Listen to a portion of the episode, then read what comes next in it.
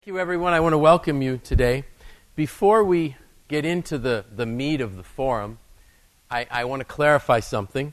Um, and the only reason I'm going to clarify it is because in an email that I saw a copy of suggesting that I do a forum, the person had said, and I, I don't, it was not a bad thing, but they said that I work for John Maxwell. That's not true. I don't work for John Maxwell. Um, I am certified by John's organization to teach and coach and speak on leadership but I don't work for John. Um, I am going to use a lot of his material today from one of his books, The 21 Irrefutable Laws of Leadership. And so, if you haven't heard who he is, John, uh, Inc. magazine did a survey, as well as the American Management Association, and both organizations rated him the number one guru on leadership in the world. Interesting thing is that if you ask John, you say, John, where did you learn all of your leadership tips and skills and lessons? He said, from the greatest book ever written on leadership, the Bible. Every, so that's why I recommend his book. I recommend all of his books, but everything that he talks about in terms of leadership, he has taken from the Word of God. He said one time that he was, he was in Canada somewhere, and he was asked a question you know, I need a book to read on leadership. What do I do? And he said, read the Bible. And then they wanted to be a little bit more specific. And he said, okay, here's what I'd like you to do. He said, I'd like you to go home and at the first day of the next month, begin reading the book of Proverbs, read one chapter every day, and every day you will get a leadership principle. So it just becomes natural then that if we're going to learn leadership and learn lessons of leadership, we need to do it from the Word of God. All of us are leaders. All of us. And I was, it was somewhat tongue in cheek with Gibbs' three questions. But we live in a fallen world. We live in a pagan nation, both of us, Canadians and Americans. We desperately need leaders. And what's at stake? Eternity for many, many souls. So we all have to be leaders. So it's time to get intentional. Those of you that, that, that know me and have been around me a lot, that's my word for the year intentional. So, if we're going to be intentional, what do you hope to get out of this forum? If you have a pen and paper, I want you to write it. I want you to think for a minute and write down what you hope to get out of this forum. I'm going to give you a minute to do it. What are you hoping to get? Yes. Thank you. We will do that. Thank you. Forgot to pray. Write it down first. 21 irrefutable laws of leadership. Probably if you Google his name, it would be the, the top book. They might. Now, the next thing I'm going to do is I'm going to walk close to Brother Ted, and hopefully he won't be, I'm not going to invade his comfort zone, but would you open with a prayer, please? And I'm walking close because I have a microphone. Yeah, let's rise to pray.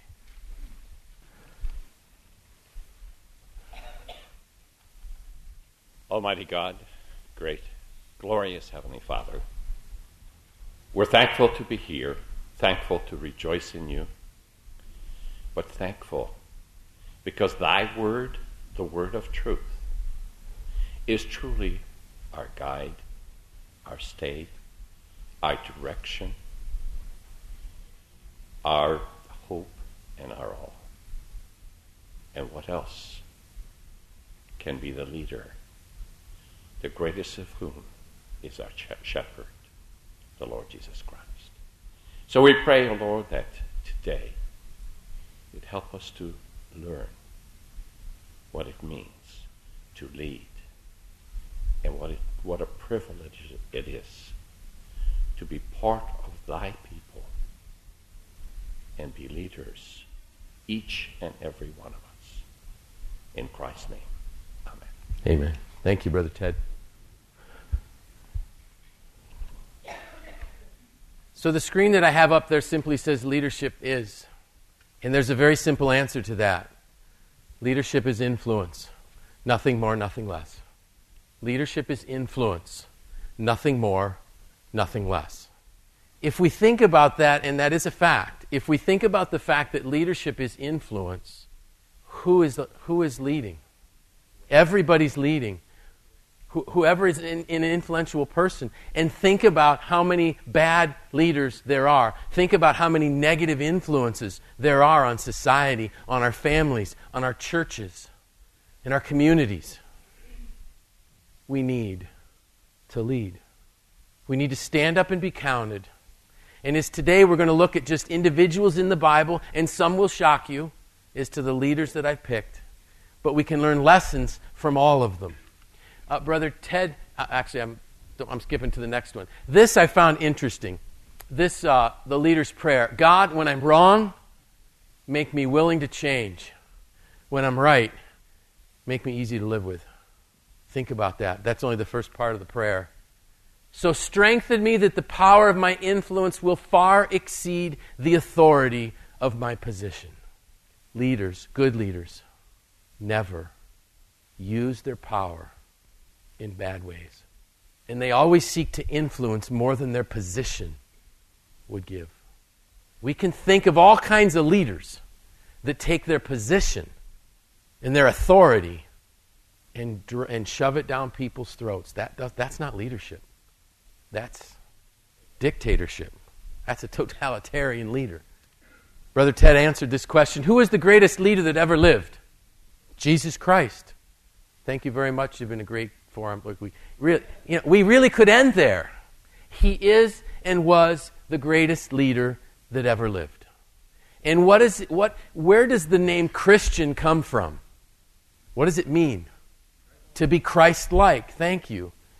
And I think it's the Apostle John that said, And as he is in the world, so are ye. As he is, not as he was, as he is in the world, so are ye.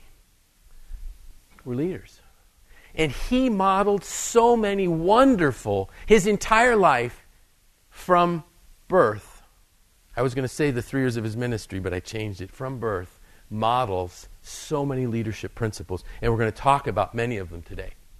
So, in the 21 irrefutable laws of leadership, the first law of leadership is the law of the lid. And what the law of the lid says is that leadership ability determines a person's level of effectiveness. So, what that means is that on a scale of 1 to 10, if my leadership level is a number 4, and I'm trying to lead a group of people, I can never raise that group or those people above where I am. Because what you do not have, you cannot give. So the first law of leadership, the law of the lid, says raise your lid so that you're able to lead more effectively, to lead better. That's why I'm glad you're here. You are here today because of the first irrefutable law of leadership that you recognized, even if you hadn't read the book, and that is that you want to get better at leading.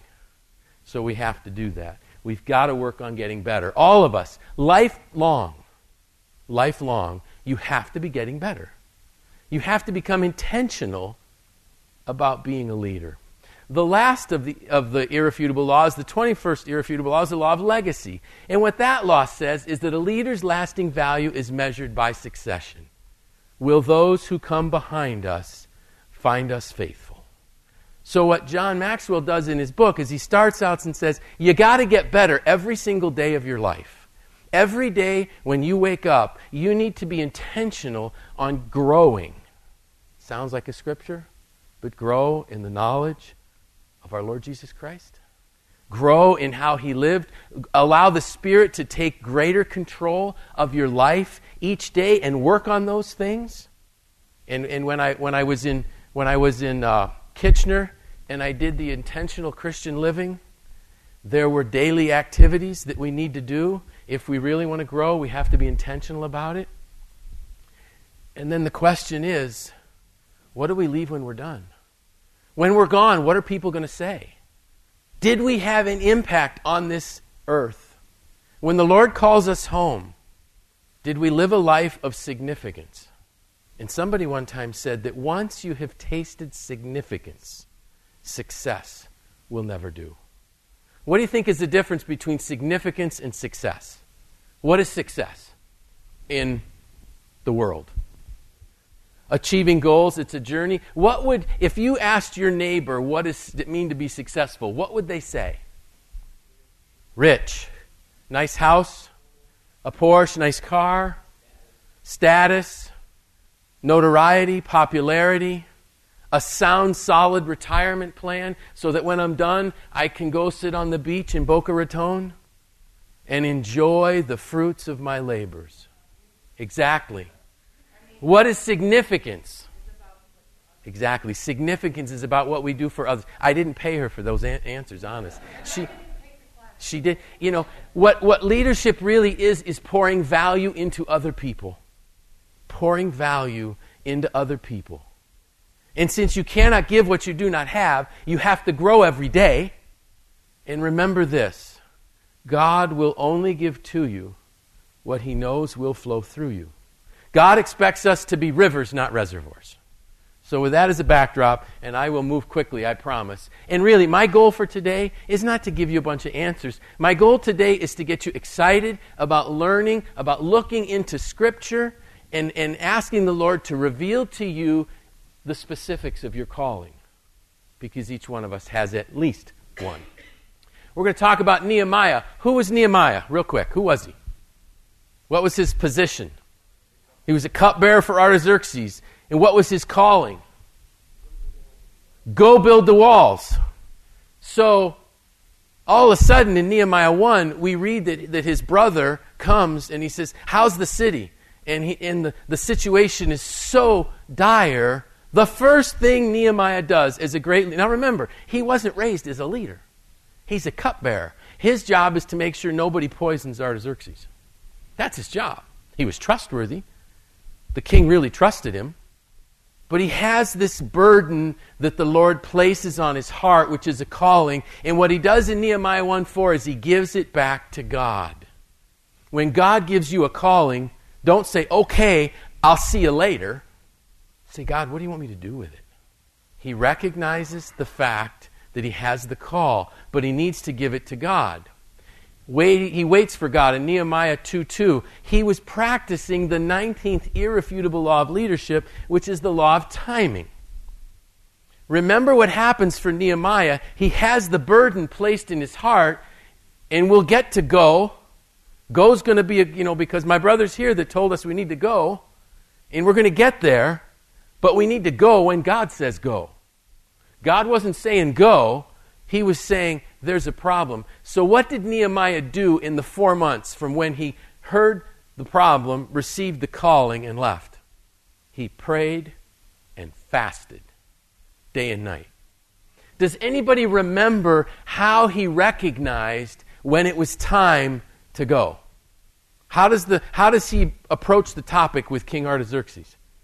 The king brought it. Is that not amazing? The king brought it up. He has the calling, he has the burden, he recognizes what it is, and he is practicing the law of timing, which is for every great leader, there is a time for that task, for that calling. Wait, and he gives the calling to God, and then God says to Artaxerxes, Nehemiah, why are you cast down today? Why is your countenance so sad? It also happened to be the day that the queen was sitting next to him. I don't know what that means. But maybe she said, You got to let Nehemiah go. Who knows? I don't know. But the law of timing, if we, if we run before God, it's a mistake. God's going to make the way for you to exercise the calling He's given you. Pray until it's the right time. Some more lessons from Nehemiah. Don't be afraid to ask others for help. I was, you know, I was kind of surprised how bold Nehemiah was. He sensed that the timing was right. And so he says to Artaxerxes, Well, you know, um, I really appreciate the fact that you're letting me go. However, I need this and this and this. He asks for help. Don't be afraid. If God's given you a calling, ask for help. Ask others to help you. Never try to explain God until you first obeyed Him. Can you imagine if he would not have been the example he was in front of Artaxerxes and he would have tried to explain why he needs to go back and rebuild the walls of God's holy city? Never, ever try to explain your calling or God Himself unless you first obeyed Him. That's a lesson we learned from Nehemiah. Whenever God's people move forward, the enemy increases their opposition. Read it in Nehemiah. Sanballat and Tobiah. Continually being there to thwart it. So what do we do? We don't give up. We know it's time to ask for help. Don't give in. Don't ever give up. Everything worth doing is going to have opposition. Nehemiah never quits. Take some time and read. We're doing that at home in Syracuse. We're studying Nehemiah. Just study. It's an amazing book. I encourage you to study that book and see how many times he's distracted. I love the one where he says, talk, it's, it's really where how a leader has to focus, where they're trying to, Sanballat and Tobiah want them to come down off the wall. And he says, I cannot come down. I have a great work to do. You can't give up when you're a leader. How about Sarah? This is Abraham's wife. And now you're saying, oh my goodness, Sarah? What can we learn from Sarah? Let your decisions be guided by faith. Leaders in the kingdom of God allow their decisions to be guided by faith. It's easy to believe in God's blessings, it's harder to believe in His timing. What happened to Sarah? She ran ahead. What did she do? She uses her influence over two people her servant and her husband to make God's plan work. How well did that work out? we're still fighting about it. You know, we're, st- we're, we're still witnessing the disagreement. You know, it wouldn't, that's bad enough, but she got worse. Never use your influence to manipulate. I talked about that. The sixth irrefutable law is the law of solid ground. Trust in the in trust is the foundation of leadership, and that's all about character. So after she gets her husband and her maid to work on this deal to put God's plan in place, she holds it against them. Don't blame others for the consequences of your bad decisions. Guess what? As leaders, we're going to screw up. It's going to happen. We're going to make a mistake. But what Sarah did was not only did she run ahead of God, but then when it didn't work out, she blames Hagar and Ishmael and sends them away and probably was upset with Abraham. So you see, this wonderful book on leadership has all kinds of lessons good ones and bad ones. I didn't put Jonah in here, but I could have. I thought about it.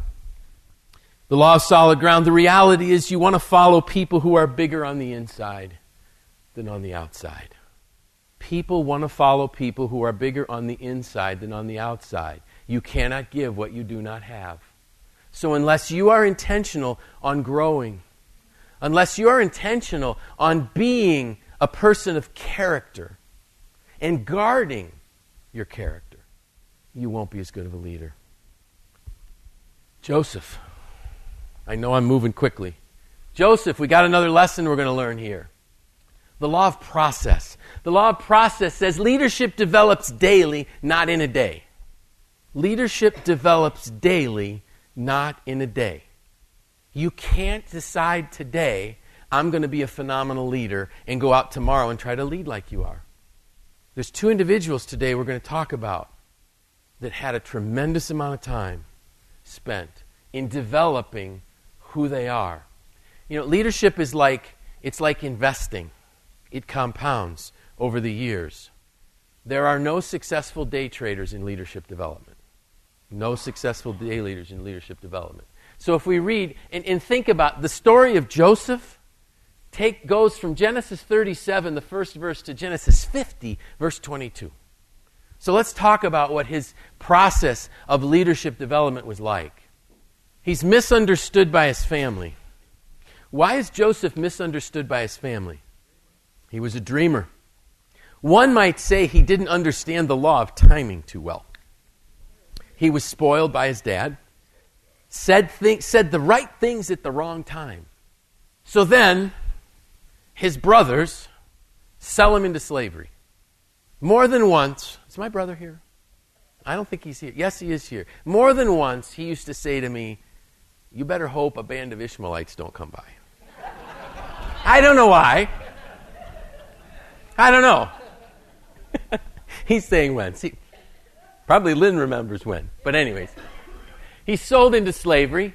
He, he gets a great position in Potiphar's house, and what happens? What happens in Potiphar's house? He got in trouble with Potiphar's wife. She desires him. He says, No. How can I do this against my master? How can I do this against my God? Flees away. He gets accused. He gets thrown in prison. Gee, that's a nice path to leadership development. And then he's in prison and he gets a good spot in prison because he's trustworthy, because he's demonstrating leadership abilities, and gets forgotten for two years. You know, about then I'd be saying, I don't really think I'm too cool on this leadership stuff. But guess what? That's what it's all about. If you want to grow, it's a process. And there's ups and there's downs. There's good days, there's bad days. What was happening to Joseph in all of those experiences? Getting closer to God? He was being molded. Brother Bob, did you have? Tried in the fire. What was Joseph's purpose? What did God create Joseph to do? Save Israel. And what was he going to need, need to do to do that? He had to gain trust be influential. What was the scope of his responsibility to save Israel? He had to be in charge of everything. He was being prepared to run the greatest empire of the then known world. If you find yourself in times you don't understand, God has really big plans. Take courage. Don't be beaten down. You know, if, if I, I wish Matt Tiss was here because Matt has an amazing physique. He builds his body up. The only way to do that is to every day tear part of it down and build it back up, and tear it down and build it back up, and mold it and shape it through difficulty, through opposition, through resistance. That's what Joseph was going through. That's what Joseph needed to go through to be able to perform the task that God had ahead of him. What did Joseph say to his family toward the end of his life concerning his bones. Don't leave me here. When you go home, take me with you. What is he telling his family? What was he showing them? Vision, good. Prophesying the future, faith. He believed that his home was in Egypt. He believed that their home was in Egypt. He had faith in a plan that God was working out. Eh, there were times when he doubted it. We know there are. We can read about it in these chapters when he wonders why. But there were reasons because he was learning to lead through the law of the process. Leadership is developed every day, not in a day. More lessons. Never give up. 1 Thessalonians 5:18 says, "In everything give thanks for this is the will of God concerning you in Christ Jesus." It's not going to be easy. The question each one of us has to ask is how sincere do we believe our calling is? And each one of us has one. And if you don't think you have a calling, you need to go back to your room and spend some time on your knees and say, Lord, reveal to me your call, my calling. But don't make more out of it than it is. You know your calling. You just haven't recognized it yet because God doesn't hide a calling from people. God doesn't hide gifts from us. Somebody one time said, How do you know what your gifts are? Well, number one, you're going to be good at it, you're going to enjoy it. And God's going to give you a place to use it. Do it. Go do it. Abigail. Who is Abigail other than my daughter in law? Who is Abigail? The wife of Nabal in the time of David. So, Abigail is a great, we can learn perhaps one of the most powerful lessons the law of connection from Abigail. The 10th irrefutable law. So if we read in 1 Samuel 25, those 42 verses, we, we understand a principle that leaders touch the heart before they ask for the hand. Leaders touch the heart before they ask for the hand. If people aren't, well, somebody one time said, do you know what you call a, le- you know what a leader is? It has no followers. That's just somebody taking a walk. So if you just happen to be taking a walk, and nobody's behind you, um, have you touched their heart? If you're a Sunday school teacher, have you touched the hearts of your students? If you're a parent, have you touched the heart of your children? If you're a teacher in school, have you touched the heart of your children in your class? If you're a foreman, if you're a boss, if you're a coworker, have you touched the heart of people? because the law of connection, I believe, is one of the most powerful tools. Nabal versus Abigail. Nabal was rude. Um, he was insulting and he was contentious. And it almost cost him his head right at, the first, at, at first. Na- uh, Abigail meets the needs of David's men. She realizes, you know what, my stupid husband's going to lose his head over this. There he goes again. He's rude, he's contentious, he's impulsive, he's obnoxious. I know that. If I don't intervene, David's going to kill him. And David would have killed him. She was kind, polite, saved her husband by calming David down. The impression Abigail left with David was never forgotten. Never. She ended up being one of his wives. That's the profound effect that her connection had on him. So let's see what this law of connection is really all about. Um, it takes effort. You can't connect with people without putting forth effort. You have to do it. You have to go first. People don't care how much you know until they know how much you care. So if people aren't listening, do they know that you care? You got to be willing to go the extra mile. It sounds biblical, doesn't it? Do we give people unsolicited appreciation? Do we really go out of our way to make people's day better? I, I tell this, this silly story. I like Chipotle. And I like it so much that oftentimes I'll go twice a week. I give myself a budget for lunch, and I can, I can go to Chipotle twice a week. And one day I'm in there, and, and I'm so excited to get my burrito bowl because, you know, there's no growth hormones in it. It's not engineered in any way, you know, genetically. It's, it's supposed to be good for you. And, it, and I really got to worry about how much I'm eating. So the 660 calories is pretty good for getting some good food. So the man, the young man checking me out, you know, I did have to get past the fact that he had gauges in his ears, and I don't know what color his hair was that day. Because did you ever notice the people in Chipotle? They're a little different. But anyways, the food's great. And I said to him, I, he says, uh, I said, thank you. And he goes, have a great day. I said, you know, I'm going to have a great day because I'm having a great lunch. His whole expression changed. He was so, he says, thank you so much. You just made my day. Great, you made mine too. Well, actually, the, you know, all those people in the line. I mean, my day got a whole lot better. You know, we, you know, one of the bad things about an E-ZPass is we don't get to smile at the toll booth collectors. Imagine how sad their lives are. You know, we have a chance to make an impact. Work on connecting with. You know, you're connecting all the time. Every interaction that we have with anyone is a potential to build a connection or tear one down. Remember that unguarded openness. You know, are, am, I, am I open with the people that I'm trying to lead? Do they understand that I have good days and bad days? It's okay. Leaders have bad days. Just ask Moses what a bad day cost him. Cost him the promised land. Had a bad day. Smack the rock instead of talk to it. We all have bad days. It's okay. The question is, what do we do with them, and who do we blame for them? increased communication, if we take the extra mile, things start to increase in terms of this connection, and people express themselves more readily. If I'm supposed to touch the heart before I ask for the hand, I got to know what's in the heart, don't I? I have to know these people that I'm leading.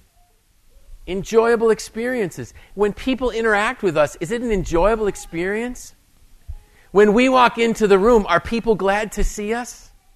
Think about it. You know, we all know some people that when they walk into the room, it's like life was sucked out of the room. Like, they're here. Right? We all know them. Don't be one of those people. My dad used to have a supervisor that worked for him. That my dad said when he heard his boots on the floor, right, it became, it became a stressful moment. He started praying, and I ended up, I worked there sometime after my dad left. I know exactly why he started praying. We have a chance to change that. We can be that person that people are glad to see. If we allow Christ to shine through us, people will be thrilled when we enter the room. Emotional bondedness. People display a connection on emotional level because we're open with them. They know when we have problems. They know when things are going well. We share it with them. We, we might ask for prayer when we need it. And all of a sudden, an emotional bond is taking place. we did this extra energy, uh, extra effort, positive energy. People's emotionally ba- emotional batteries are charged by being with us. We're not those life suckers. We're energy people. They got to be glad to see us. Um, there's a synergy that grows. People's effectiveness is greater than the sum of the contribution. All of a sudden, when we're coming together, things are really working. Why? Because we've connected. We've practiced what Abigail was very good at, and also unconditional love. Do the people we're trying to lead realize that we love them regardless of what they do? Do they know we love them? Do our children know we love them? Do our parents know we love them? Do our coworkers know we love them? If we do, we will have positive influence in their lives. Abigail is just an amazing story in just a few verses. Joshua. We're going to do Joshua. We're going to do Moses as well. Joshua's got some really great things to tell us. The law of navigation. And I love this one. Maybe because I love boats. In Joshua 8, we, we, we really can see this law of navigation being played out. It's the fourth irrefutable law. Anybody can steer the ship, but it takes a leader to chart the course. Anybody can steer the ship, but it takes a leader to, start, to chart the course. In our world today, there is such a vacuum of true leadership. There isn't any. It seems like the world is just adrift. If there's a vacuum of leadership, what opportunity is that for us? We've got to step up. It's, it, the opportunity's there. We need to go. We need to realize that people don't know where to go. They don't know what to believe. They don't know what's right. They don't even know what's wrong because we've made what's wrong right. Somebody needs to chart the course.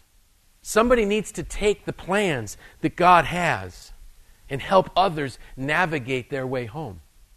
And Joshua practice this law of navigation in a beautiful way. In chapter 8, he gets direction from God. Guess what, leaders? We don't develop our own direction.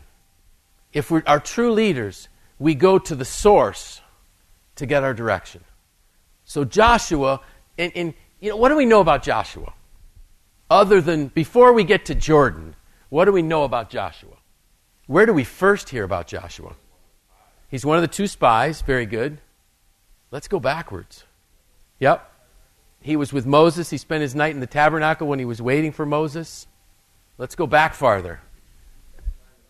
He spent time with Moses before they left Egypt. Joshua was a man of faith from the beginning. Joshua understood that there was a leader worth following. Joshua understood that God had a plan. So here's this man with tremendous leadership skills, perhaps better than Moses' leadership skills. At least Moses would have probably said that. As a young man, he already believes that there's this that, that Egypt is not where they're supposed to stay. His following skills were he was perfected in his following skills. Thank you. Thanks, Bob, for reminding me of that. You know what? To be a good leader, you got to be a good follower. If you don't know how to follow, you can't lead. Something else we need to know about leaders, and this is all biblical leaders never cross the finish line first, and they never cross the finish line alone. They're always taking others with them. They're pouring value into people's lives. And so Joshua's leadership skills are being honed by the fact that he's a follower. All the way back in Egypt, he sees the plagues, he sees what's going on. He sees the Red Sea parted. He spends 40 years, law process, 40 years in the wilderness watching Moses, listening to Moses, observing what Moses is doing, observing Moses' triumphs and his failings. So God says to him, now we're on the other side of Jordan, and he says to him, um, choose 30,000 30, men. So Joshua picks 30,000 men. Then he lays out the exact method of engagement. How many battles have the Israelites been in before chapter 8? Not too many. Okay, they, they've, they've gone through Jericho, but they're not really sure. But the navigator is. He gets the direction from God, and he spells out exactly what's going to happen. Not only does he lay out the exact method of engagement, but he explains what the enemy will do. Why is that so important? Awareness allows you to prepare. Very good. Thank you. When you see the events unfold, it builds confidence. Very good. What else? It shows he read the end of the book. It shows he's prepared. So when the enemy's coming and doing what he said would happen, that builds confidence in the people back in Joshua. And since they already know, they're not quite as concerned. They're prepared. Very good. Somebody read, somebody with the Bible, read Joshua 8, verse 9. Very loudly, please, because we don't have a microphone for you. Phil, are you going to, Brother Phil, you're looking it up? I'm going to just come closer so hopefully Brother Rick can pick it up while I'm here.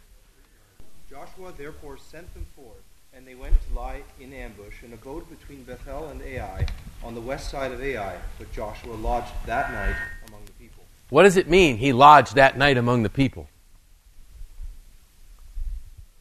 He slept with them. He was one with them. The leader was visible. Imagine their, their fear. Imagine their concern. They're going up against a very formidable enemy. And this is not going to be one where they march around the city six days and on the seventh day they shout and do all these things and the walls are going to fall down. No, this is, this is, this is engagement. They're face to face with the enemy. And all of these 30,000 mighty men, I, my guesses, are very, very worried.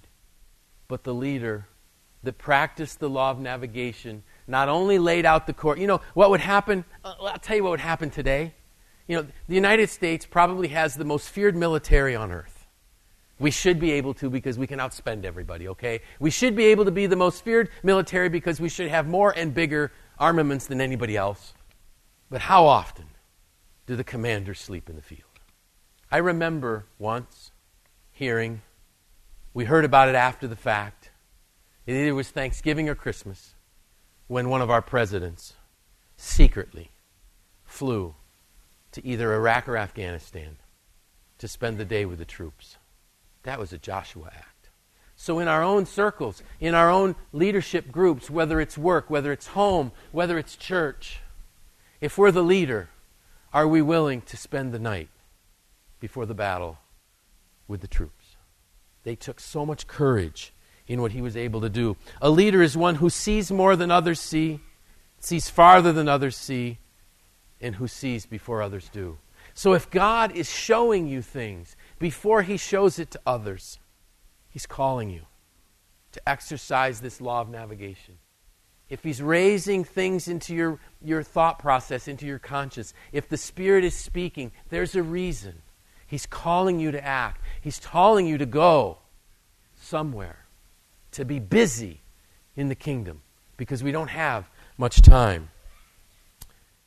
Good navigators not only practice the logic, but they exercise faith.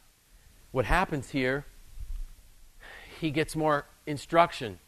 So, what he does, he executes the first part of the plan, and everything goes great. Wow, I actually caught that. Everything's going great. They win that first part of the engagement. He didn't have the whole story yet. He didn't know the rest of the story, as Paul Harvey would say for the people my age and older. You younger people have no idea who I'm talking about. But the rest of the story was coming. So what does he do? In verse 18, he goes back to God and he gets more information. Imagine the faith it takes to practice the law of navigation if you only get half the course. But he was a man of faith. So he steps out. He says, Okay, God, we did this. What's next? He gets more engagement instructions, he executes them. What do we see? Planning and faith. If you're going to practice the law of navigation, you need to practice that. So then, it's all done. We think, great, we won the battle. Good leaders know you're not done when you win the battle. There's going to be more. What's going to happen? What was he thinking about, do you think, after he, they, they finished that battle with the people of Ai? The next battle you know what? We haven't conquered this promised land yet. It's not all ours yet. There's going to be lots of battles. He builds an altar. He calls the people together and he builds an altar And he, and he offers a sacrifice, not to the 30,000 mighty men, but to the architect of the plan, to the supreme leader, God Himself. Then he writes a copy of the law in front of them. Why did he do that? We forget. We forget. He was practicing the 13th law is the law of the picture. People do what people see. Very good. He was demonstrating the fact that he knew it. Thank you. I really never remembered that he wrote a copy of the law. Glossed right over that. I was focused on the fact growing up that's a great battle. That's a great story. Yeah, Joshua, you go, man. But then he understood that he had to take this law of the picture. And, and somebody said, and I don't know if it's true, but since I'm an influence personality profile instead of a conscientiousness personality profile, I, I don't really care if it's true. If it fits my story, I'll use it.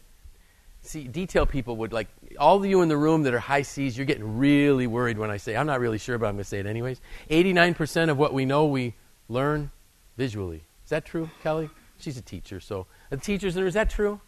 Somebody said 89% of everything we know, we learn visually. People were seeing it. It's the law of the picture.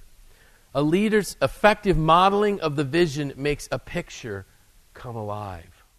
He was showing them. You, not, you don't, I'm not just going to tell you to go sacrifice. I'm going to show you. We're going to build an altar right here. And we're going to sacrifice. And I'm going to show you why because of the law. I'm going to show you who brought us here.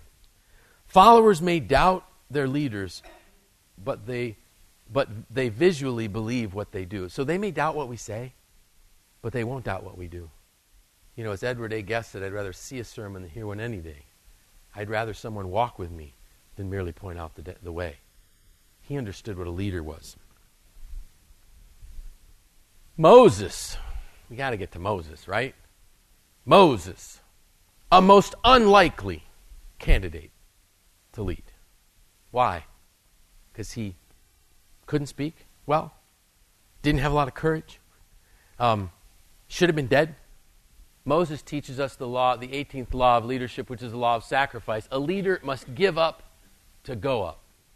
Everybody wants to be the boss till they are.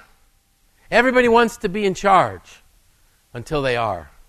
There were so many times in, in my career when I just wished that I didn't have to be the person that was in charge. And now at 54, I'm kind of wondering is it time to, to shift? So I'm asking the Lord to make some things clear to me. We have here Moses, the prince of Egypt, raised in Pharaoh's household. First 40 years of his life, he had arrived. You know, he didn't have to do anything. Everything was there for him. He had the finest things that, that the world could offer. He could have had the easiest life that would have been available to anyone in the world. Something inside him is stirring and he can't change the fact, and he can't, he can't deny the fact, he can't suppress the fact that he's Hebrew. So he sees some injustice, and he decides, I know what I'll do. I will avenge, avenge the way my brother's being treated. And so he murders an Egyptian. And now he needs to leave. And he's, he leaves Egypt, and he's wandering in the wilderness for 40 years. Leaves Egypt, 40 years tending flocks and living in obscurity. He's a shepherd spends most of his time with sheep and goats, wondering what his purpose is, wondering what, probably enjoying it. Because when he finally found out what his purpose was, he wasn't very excited about it at first. And all of a sudden, something changes in chapter 3 of Exodus when he sees a burning bush.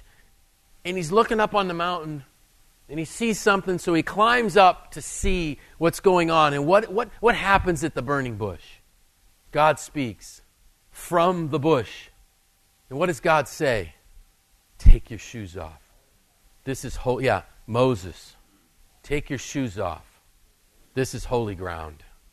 What we find in Moses that makes him the most successful leader, I believe, other than Christ himself, is that Moses goes from being afraid of God to wanting to see God. What does that tell us about the man's character? What was his calling all about? He wasn't satisfied with the status quo. Good, Brother Andy. His conscience changed. Felt guilty leaving Egypt, but Very good. And this idea of, of being afraid of him to wanting to see him. He, he really wanted to know God. It was always God's, God's task. He was leading God's people. Thank you, Brother Greg. If we're going to be good leaders, it can't ever be about us. It has to be about somebody else. It's about others. That's why the Bible such, is the best book to learn leadership. And, and Moses, and, and to know God, first and foremost, if we desire more than anything else in all the world to know God, our life will be amazingly abundant. Because what did God do for Moses? He let him see his back. God says to Moses, Moses, first of all, he's afraid. And after he spent a little bit of time with God, he says, God, I want to see you. I don't want to just hear you. I don't want to just hear a voice coming out of a bush, something that I understand. I want to see you. And God says, Moses, nobody can see me and live. But, and this tells us this beautiful tenderness of God. God says, You know what, Moses? I'm going to put you here in a crevice in a rock. And I'm going to cover your face with my hand. I'm going to let you see my back. It gives me goosebumps. That's the God we as leaders serve. That's the God we as leaders serve. And, and think about this average, mediocre leaders earn followers, good leaders develop leaders. The best leaders are the ones that develop leaders. 21st irrefutable law of leadership is the law of legacy. Who are we developing to come after us? God's purpose through all of these people was to develop leaders. Jesus' purpose on this earth was to develop leaders, to spread the gospel of good news. And so now we hear, we see Moses, he gets to this point, he's, he's had this experience at the burning bush, he's called to leadership, and guess what happens? Oh, more and more and more. This is what follows the call more sacrifice. You think about it, it wasn't an easy road. If you have a Thompson Study Bible, go in the back to page 255. There are 81 notable events that had to take place in Moses' life. It was one sacrifice after another. It didn't get easy. It, got, it didn't get any easier from him once he had the call. Once Moses heard the call, everything became real. And it was sacrifice after sacrifice after sacrifice. What does the Bible say the relationship with God and Moses was? Moses was a friend of God. A friend of God. If you want to go up in leadership, you got to be willing to give up. You know, we've got brothers sitting here from Papua New Guinea that are here because Brother Vic and Sister Elsie gave up to go. They gave up life in the United States in a time when this country was growing rapidly, when prosperity was abounding, when there were, uh, were, tremendous opportunities. And I think that Brother Vic was a nuclear engineer.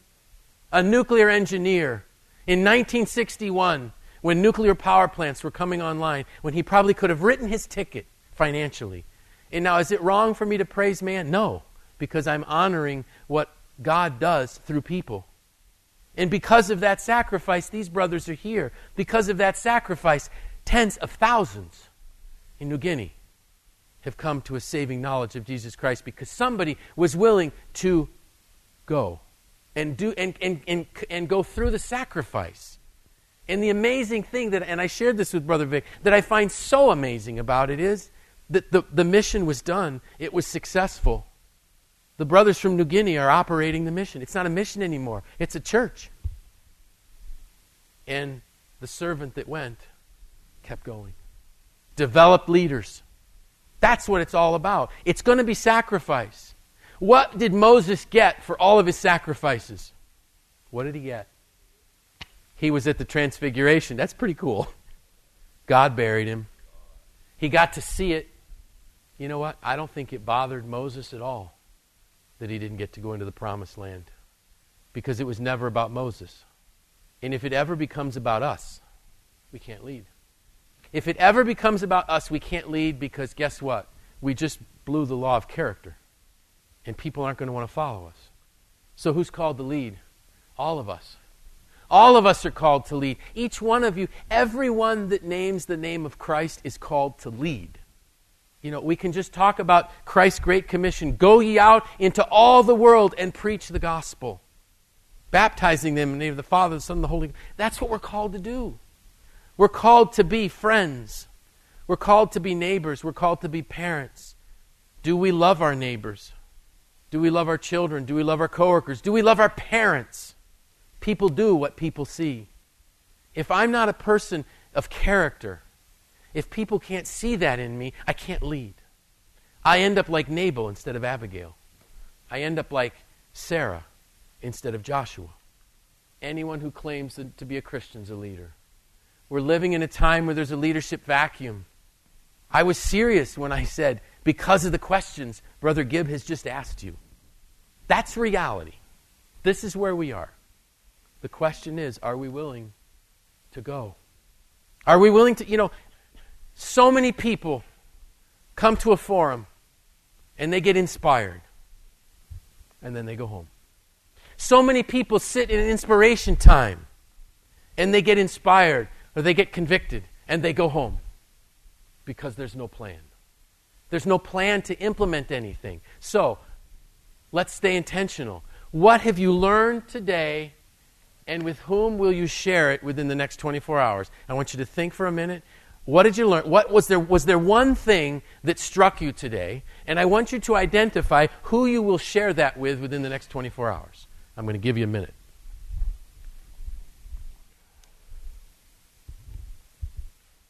The reason why I've asked you to do that is number one, if you share it with someone within 24 hours, you're more likely to remember it. And you've taken a step in leadership because you're sharing something that the Lord has impressed on your heart with someone else. Don't wait till you've learned it all to begin to share it. Every day, as the Lord lays something on your heart, share it with people. Do whatever you can to make someone's life better. Every day, you should be practicing five things God time. Have I set aside time in my heart, in my life, in my day for God? Every day, you should practice grace time, extending grace to other people. Imagine what our day would be like if there was no grace extended toward us. Gift time. Gift time. God has given you gifts. Every day, are you practicing your gifts? Are you exercising those gifts? Imagine how God feels if He gives you this amazing gift and you don't use it. Giving time. Every day, are you giving? Giving of yourself. Doing something without expecting a return. Pouring value in other people. And the fifth one, gratitude time. Five G's. Gratitude times the fifth. Every day, identify things that you are thankful for. And if you do, you will have amazing, amazing, abundant life. You see, if we're going to grow, we got to be intentional about it. We got to have a plan. Two minutes. Any questions? Thank you very much. Ask the Lord to bless each one of you.